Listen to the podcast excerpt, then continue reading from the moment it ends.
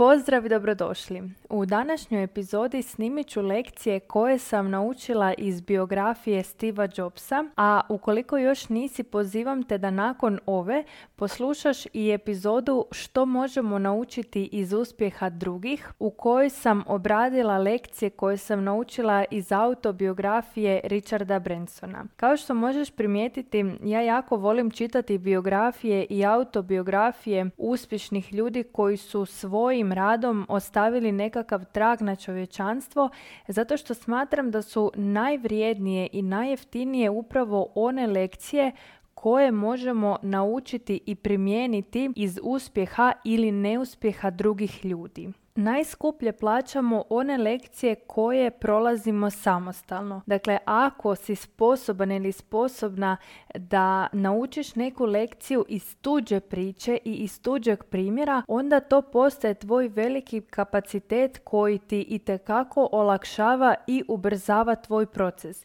Jer nećeš morati svaki puta glupiti glavom o zid, već ćeš unapred znati što te čeka i što trebaš izbjegavati ili upravo suprotno što trebaš činiti na temelju iskustva nekoga tko je taj put prošao prije tebe. Zato između ostaloga plaćamo i mentore, odnosno zato svi vrlo uspješni poslovni ljudi diljem svijeta konstantno plaćaju mentore upravo zato da bi im ubrzali i olakšali određene procese ali s druge strane mislim da je jako važno ostati otvoren za utjecaj na način da ne upijamo sve samo iz jednog izvora, već da se otvorimo za to da učimo od različitih ljudi iz različitih primjera i iskustava i da zapravo svaku priliku vidimo kao potencijalnu lekciju. Time dobivamo jednu širu sliku i šire područje i znanja i mišljenja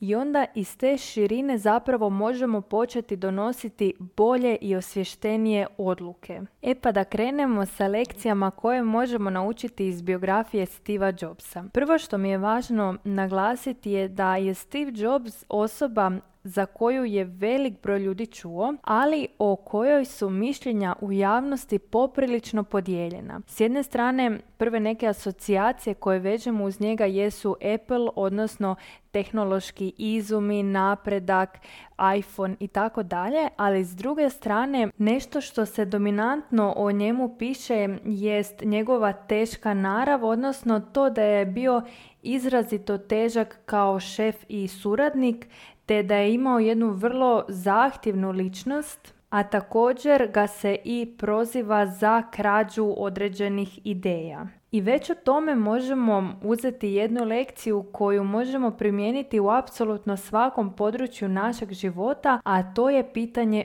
fokusa. Dakle, možemo s jedne strane stajati na mjestu i procjenjivati to kakva je Steve Jobs osoba bio ili s druge strane možemo vidjeti što i kako možemo učiti od njega, odnosno što je to što je on radio i kako je to radio da je postigao uspjeh kakvog jest. Mene to snažno podsjeća na citat iz jedne pjesme koja kaže pričat će ti o plovidbi ti što nisu sidro digli. E sad zašto me to podsjetilo na te riječi? Zato što će najčešće procjenjivati to kakav je Steve Jobs osoba bio upravo oni ljudi koji nisu sami izgradili ni približno sličan uspjeh. Zašto? Pa zato što ljudi koji sami kreiraju svoje uspješne priče nemaju vremena za kritiziranje drugih, već uzmu lekcije od drugih ljudi i ne zamaraju se ostalim stvarima. E, upravo to je ono što ćemo mi u ovoj epizodi raditi. Prva lekcija koju sam naučila iz biografije Steve Jobsa je da je inspiracija svuda oko nas. Naime, jedno od pitanja koje često znam dobiti jest kako pronaći inspiraciju, odnosno kako osigurati da imamo konstantno ideje kada kreiramo jako puno sadržaja. I tu bih podijelila s tobom priču iz Jobsovog djetinstva naime, on je odrastao na selu i pričao je kako je na njega snažno utjecalo kada je jednog dana prisustvovao teljenju gdje je vidio da je malo tele koje se dakle tek otelilo nakon svega nekoliko minuta stalo na svoje noge dok s druge strane malena djeca moraju jako dugo učiti kako hodati prije nego što prohodaju. Ono što je Jobs iz toga zaključuje da očito mogu postojati sustavi koji unaprijed imaju definirano kako se ponašaju, odnosno kako funkcioniraju. Jer je to tele očito došlo na svijet sa unaprijed postavljenim uputama kako se staje na noge, odnosno kako se hoda. I to je nešto što je on kasnije iskoristio za razvoj softvera i hardvera, upravo zato što se vodio tom idejom da sustav može imati unaprijed isprogramirane funkcije i upute što i kako da radi. Zašto je ova lekcija važna za sve nas? Zato što svatko od nas je odrastao u određenim okolnostima, obrazovao se na određenim mjestima i temeljem toga zaključujemo kakve su i kolike naše šanse za uspjehom. Pa onda možemo čuti da netko smatra da ne može zarađivati puno zato što se rodio u XU regiji ili s druge strane u siromašnoj obitelji ili da ne može postići veliki uspjeh jer nije završio velike škole i bilo što slično tome. Zapravo ovaj primjer nam pokazuje kako su sve to samo sabotirajuća uvjerenja te da ukoliko želimo inspiraciju za uspjehom i različitim inovativnim idejama možemo pronaći u apsolutno svemu. Druga lekcija koju možemo naučiti iz biografije Steva Jobsa jest moć fokusa. Naime, nekoliko godina nakon što je Jobs bio izašao iz Apple, Apple se našao doslovno pred bankrotom, odnosno u jako nezavidnoj situaciji. I tada je Apple vodeći tim odlučio pozvati Jobsa da se vrati i da im pomogne u ponovnom podizanju Apple ono što je Jobs napravio kad se vratio u tu kompaniju je da je ukinuo 90% uređaja koje su tada proizvodili i prodavali i apsolutno sav fokus stavio isključivo na jedan proizvod, odnosno na iPhone. I tu je Jobs zapravo iskoristio onaj Paretov princip 80-20 koji možemo primijeniti na svim sferama života, a koji kaže da 80% zarade dolazi iz 20 posto proizvoda odnosno usluga. Zahvaljujući tome, umjesto da se velik broj zaposlenika raspršuje na milijun malih projekata, ono što je Jobs ovim potezom napravio je da je apsolutno svaka osoba u njegovom timu imala fokus na istoj stvari. A kao što znamo, tamo gdje nam je fokus, tamo je i prostor za rast. Odnosno ono na što smo fokusirani, to raste. Tu bih dala primjer svojih klijentica iz programa samopouzdanija koje kada krenu sa programom onda osjete silnu želju i veliku inspiraciju i motivaciju da primijene odjednom sve što su naučile i da svoj život transformiraju što prije za 180 i onda krenu i prakticirati zahvalnost i e, redovito fizički vježbati i meditirati i čitati više knjiga i mijenjati svoje okruženje i mijenjati svoj prostor. Dakle, različite navike pokušavaju odjednom primijeniti i naravno da to dugoročno ne vodi ka uspjehu. S druge strane, kada nauče kako da se fokusiraju na jednu po jednu naviku, e tada krene ekspanzija u njihovom životu, odnosno tada primjećuju vrlo opipljive i konkretne rezultate. A Steve Jobs je to vrlo dobro znao i znao je da ukoliko se želi istaknuti na tržištu, da nije dovoljno da bude dobar ili prosječan u jako puno stvari, već da je vrlo važno da bude ekstremno dobar, odnosno izvrstan u jednoj stvari. I zato je on iPhone doveo do savršenstva. Naravno, osim fokusa, ono što je još doprinjelo zapravo tom ponovnom buđenju Apple nakon ovog poteza Jobsa je činjenica da je na taj način oslobodio jako puno pogona koji su morali različite proizvode proizvoditi. Dakle, trebale su različite mašine i različiti timovi ljudi za jedan široki spektar proizvoda i zato je na ovaj način on pojednostavio poslovanje, uštedio golemu količinu novca i dugoročno napravio jako puno za prosperitet Apple. Tu ponovno mogu povezati to sa svojim primjerom. Na primjer, ja za slanje newslettera koristim Active Campaign kojeg plaćam otprilike godišnje 2000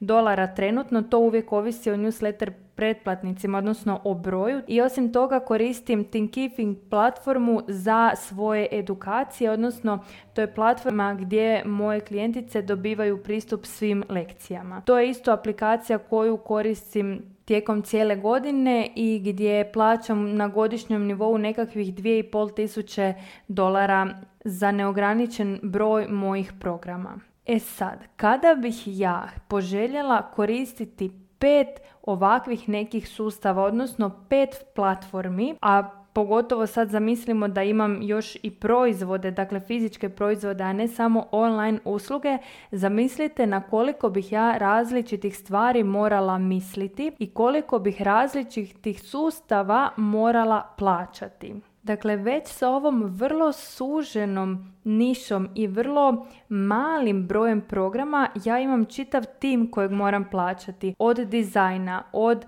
rebranding tima, od SEO optimizacije, od developera, od osobe za kreiranje fanela, do asistentice i nekih povremenih e, članova tog mog tima, a sada samo zamislimo koliko bi sve to išlo na entu potenciju kada bih proširila spektar svojih proizvoda i usluga. E upravo na tome su različite tvrtke koje su bile vrlo konkurentne Apple pale zato što su mislile da će se upravo širinom svoje ponude istaknuti na tržištu. Da se razumijemo, Apple danas ima i tekako široku paletu svojih proizvoda, ali je razlika u tome što su oni danas vrlo stabilna firma koja može iznijeti tu široku lepezu ponude, ali u trenutku u kojem su bili pred bankrotom to nisu mogli.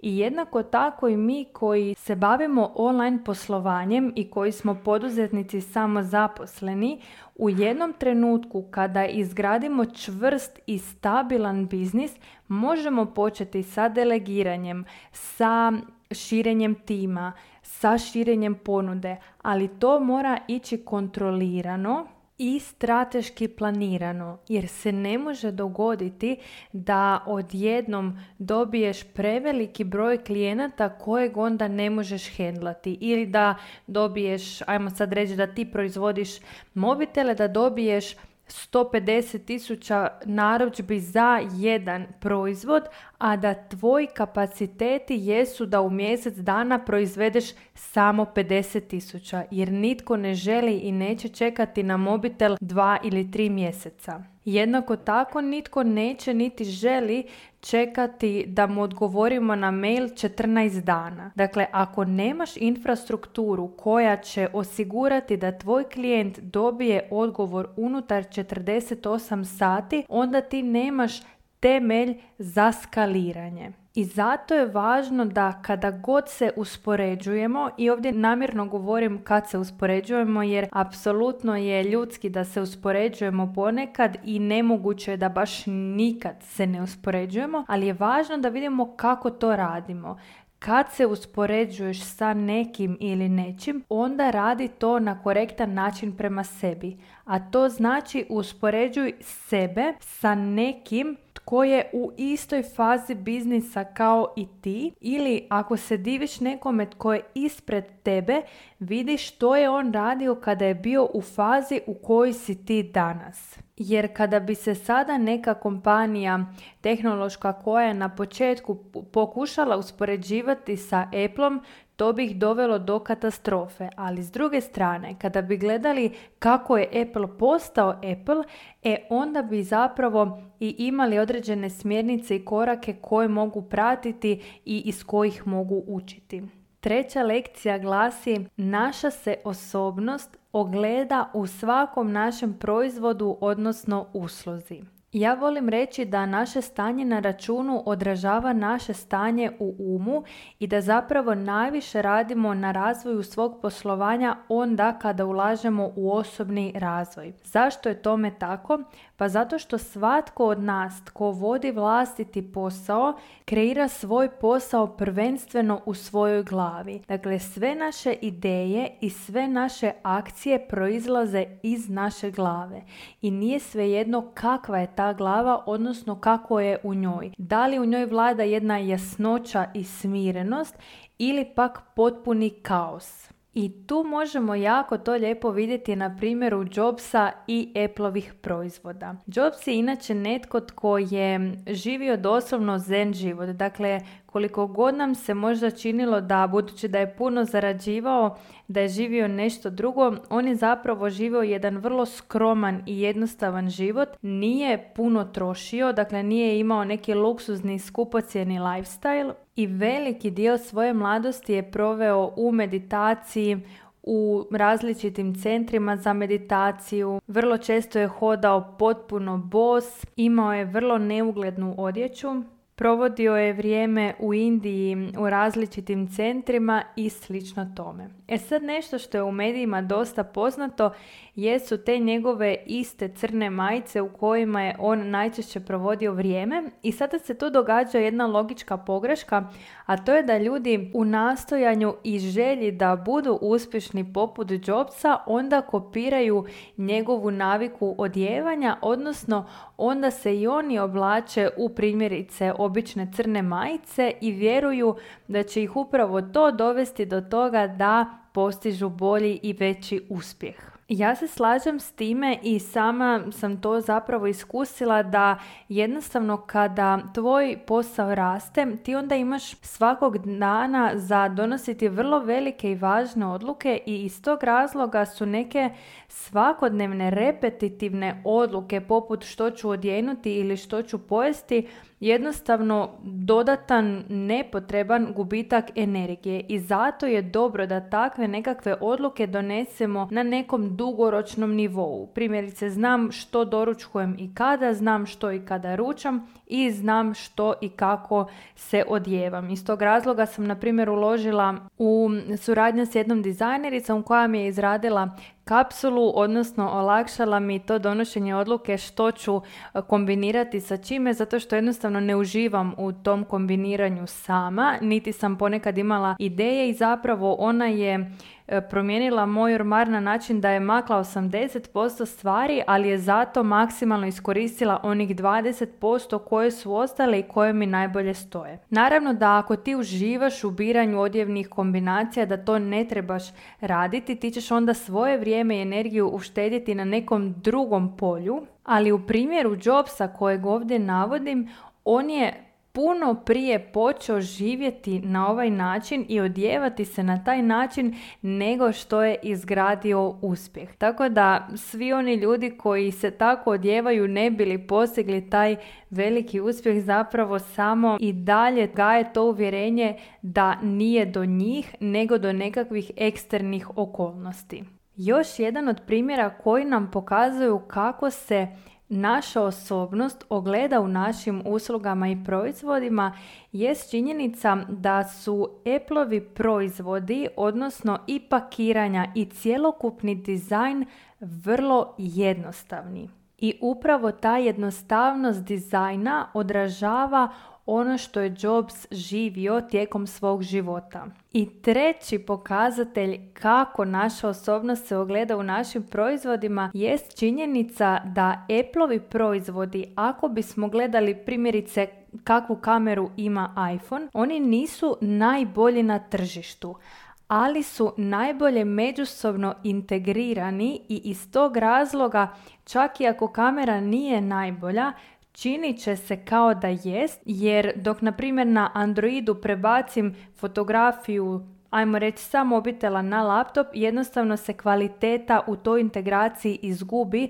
dok kod Appleovih proizvoda to nikada neće biti slučaj.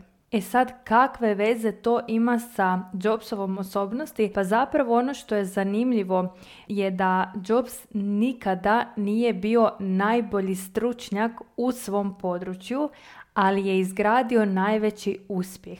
Zašto? Zato što je vrlo dobro znao kako motivirati i povezati ljude i znao je točno koga angažirati za pojedini dio procesa kako bi krajnji rezultat bio najbolji mogući. Dakle, kao što Jobs nije bio najbolji na tržištu, ali je generirao najbolje rezultate, jednako tako i njegovi proizvodi nisu možda najbolji na tržištu, ali su najbolje umreženi i zato daju najbolje moguće rezultate. I ovakvih primjera imamo svuda oko sebe. Primjerice, jedna moja klijentica Marina se bavi time da pomaže malim butik hotelima da izraze svoju specifičnost, da uopće pronađu što je to po čemu su oni jedinstveni, posebni i drugačiji i da onda tu posebnost približi krajnjim korisnicima, odnosno budućim gostima tog hotela. Ono što je bilo vrlo zanimljivo pratiti u njenom procesu je da je upravo to neka njena životna priča, a to je ta njena potreba da pronađe i izrazi svoju posebnost upravo iz razloga što je odrasla u okruženju gdje nije bilo, ajmo reći, dobrodošlo izdvajanje, isticanje, razlikovanje od drugih i baš zato je njoj ovaj rad omogućio da dozvoli prvenstveno sebi, a onda i tim butik hotelima da se izdvoje po nečemu i da budu specifični i primamljivi samim time što se razlikuju od drugih. Sljedeća lekcija je jedna od onih koje smatram najvažnijima, odnosno ne bih rekla da je ta lekcija sama po sebi najvažnija, već da je na temelju iskustva rada sa mojim klijenticama u programu poduzetnija upravo ovo tema koja je najvećem broju ljudi potrebna jer smo sa njome najmanje kliknuli, odnosno najmanje nam je poznata. A to je lekcija da dok god skrivamo neki dio sebe koji smatramo negativnim, do tada ne možemo očekivati postizanje maksimalnih rezultata. Kao što sam na početku spomenula, o Jobsu se dosta u medijima piše kao teškoj osobi, kao narcisu, kao izrazito zahtjevnoj ličnosti, suradniku i šefu, ali ono što moramo primijetiti i priznati jest da Steve Jobs nije bio takav narcis, on vrlo vjerojatno nikada, ali zaista nikada ne bi izgradio Apple njemu je upravo ta karakterna osobina pomogla da održi stav pobjednika čak i onda kada su sve okolnosti ukazivale na nešto sasvim suprotno.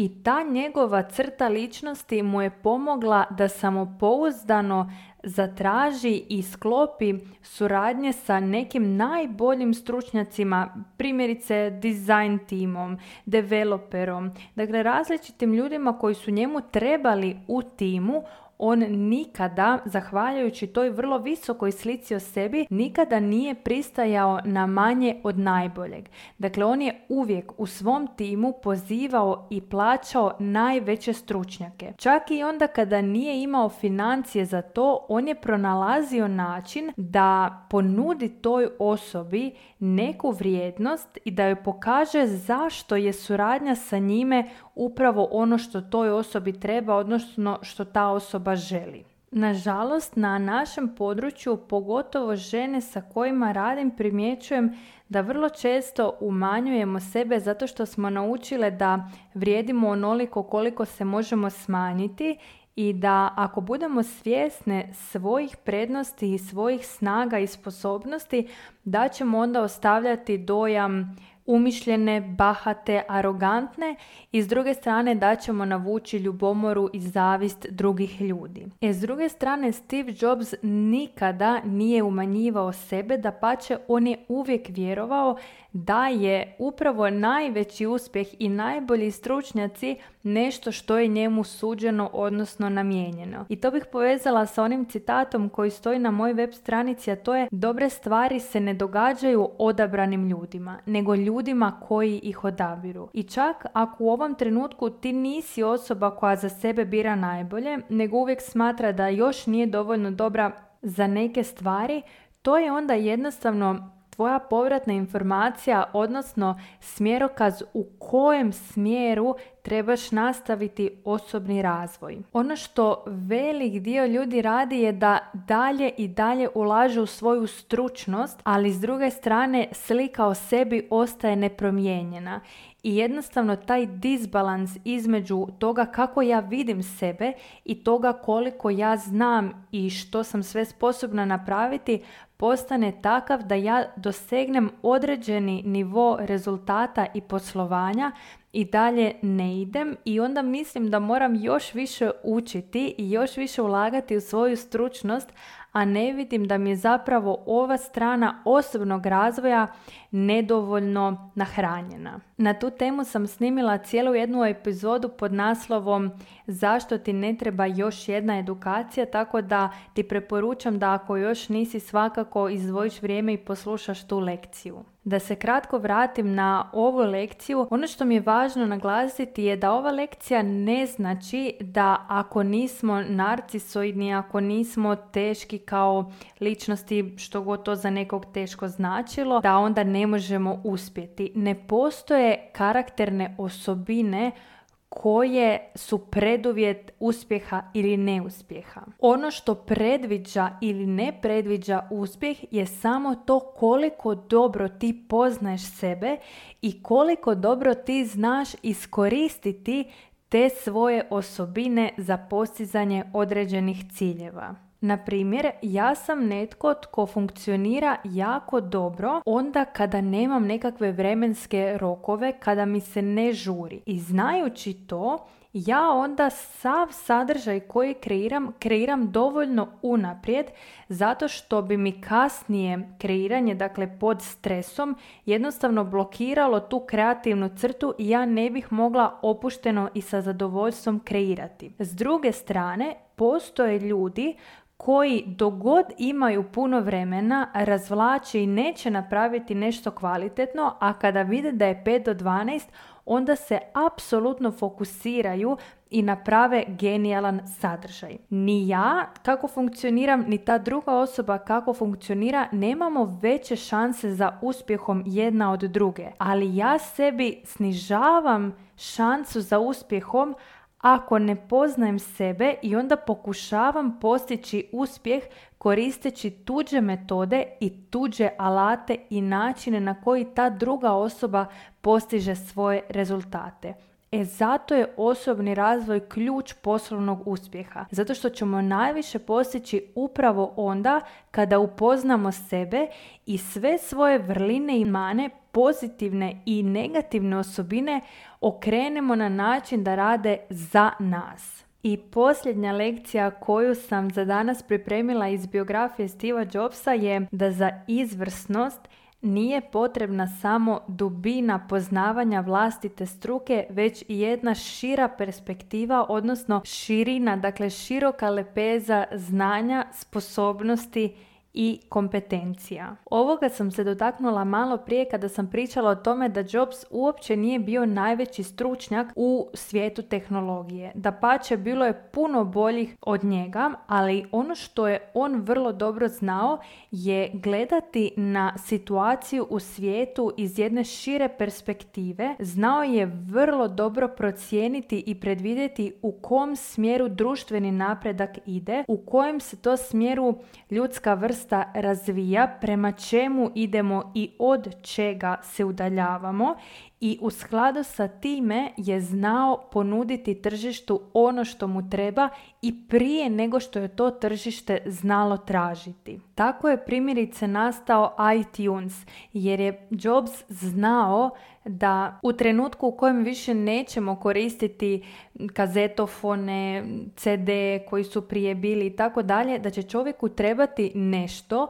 gdje će imati pospremljeno puno više muzike nego što je primjerice nekada jedna kazeta nudila. Druga stvar koju je Jobs vrhunski znao raditi jest motivirati i okupljati ljude. Koliko god je on bio i vrlo drzak i e, vrlo neprofinjen u nekim stvarima. Primjerice znao je doći na fakultet predavati i pitati vrlo često studente tko je još nevin i ko je na LSD-u i to je zaista bilo nešto što nije bilo niti socijalno poželjno niti adekvatno, ali unatoč toj svojoj crti s druge strane je vrlo dobro znao prepoznati kako da približi poruku osobi koju želi motivirati za nešto. Bilo to da želi nekog genijalnog stručnjaka u svom timu, iako ne može ponuditi dovoljno dobre uvjete, ili s druge strane kako da svoju poruku približi svom budućem klijentu, odnosno kupcu, pa je tako umjesto da priča nekakvim stručnim jezikom, kada je izumio iPod, komunicirao prodajnu poruku nosim tisuću pjesama u svom džepu. Dakle, nije pričao o memoriji, nije pričao o megabajtima i gigabajtima, nije pričao o procesorima jer je to sve krajnjem kupcu strano. Znao je kako približiti poruku osobi koja ju treba razumjeti. I treća stvar koja je Jobsu omogućila da bude upravo to što je bio je činjenica da je ulagao u različite aspekte svog života, odnosno da se educirao u različitim područjima, a ne isključivo u ovom tehnološkom u kojem je najpoznatiji, odnosno u kojem je radio. E sad, zašto je to toliko ključno važno? Pa zato što Jobs koji je bio na čelu jedne svjetske velike kompanije je i morao pratiti geopolitičko stanje svijeta zato što je primjerice rat koji bi izbio u određenoj zemlji, makar to bilo na drugom dijelu planete, utjecao na cijenu određene dionice njegove kompanije. I naravno da ga se onda to samim time ticalo. E sad, zašto je ovo nama važno? Važno nam je zato što vrlo često, budući da nas zanima područje kojim se bavimo, mi bismo najviše voljeli da možemo učiti samo o tome, primjerice ja o psihoterapiji i poduzetništvu, a da sve ostalo uči netko drugi, odnosno da se ja time pod navodnicima ne zamaram. Ali ukoliko želim biti poduzetnica, tada ja moram znati i nešto nešto o zakonima koji me se tiču i nešto o knjigovodstvenim stvarima, poreznim stvarima koje me se tiču i još jednu čitavu širinu tema koje se tiču i psihoterapije i poduzetništva. Naravno da ja to ne moram i naravno da se mogu držati samo ovih tema, ali ukoliko gledaš Jobsa ili nečiji tuđi uspjeh, onda je važno da razumiješ tu širinu znanja koju je on imao i da razumiješ zašto je on postigao uspjeh tih razmjera, a zašto velika većina ljudi koji su i stručni od njega to nikada neće. Jer primjerice, ja mogu i ne moram uzeti u obzir krizu koja se trenutno događa u svijetu i način na koji će to utjecati na moje klijentice. Ali ovisno o tome tiče li se to mene, odnosno hoću li se ja pozabaviti i tim temama ili ne, dugoročno ovise moji rezultati jer mi upravo ta širina znanja i o tome što se trenutno događa u svijetu, ali i primjerice nekakvih povijesnih činjenica pomažu da onda negdje predviđam što je to što bi se na tržištu moglo događati i u skladu sa time donosim određene strateške odluke za svoje poslovanje koje će se onda vrlo vjerojatno sa vremenskim odmakom izvana činiti kao da sam baš imala sreće i da sam se baš našla u pravom trenutku na pravome mjestu. E upravo to je nešto u čemu je Jobs bio izvanredan.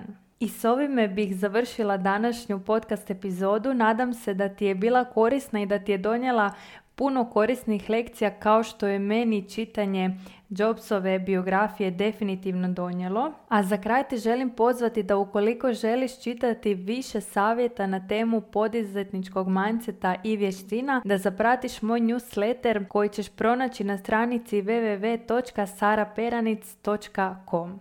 Hvala ti na pažnji i čujemo se u idućoj epizodi.